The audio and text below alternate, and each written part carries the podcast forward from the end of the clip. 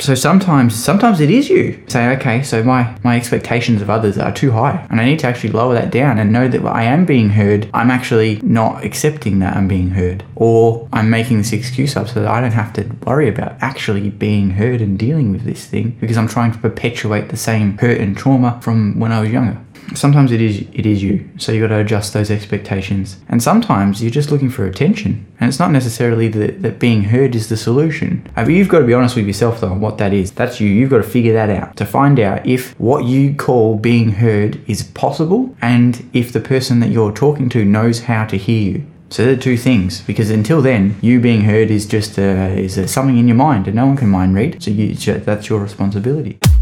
Hi there, Jesse Dawson here. Just wanted to take a quick second to say thanks for listening to that little snippet that I shared. And if you like what you heard and it sparked your interest and you want to hear more conversations like that, or maybe the end of that particular conversation, then just jump onto my profile, the Jesse Dawson Podcast, and I give away all my podcasts for free on my channel. So you can jump in there, have a listen to all the previous episodes. You can listen to the episode you were just listening to. And if you follow, you can then stay up to date with all the future episodes as well and all the things that I will be sharing in the future. And if you want to see a video version of the podcast, you can follow me on my other socials as well, being Facebook, YouTube, Instagram, TikTok, LinkedIn. Uh, they're all on there. So if you are looking for more, that's where to find it. And I'd love to have you on the journey.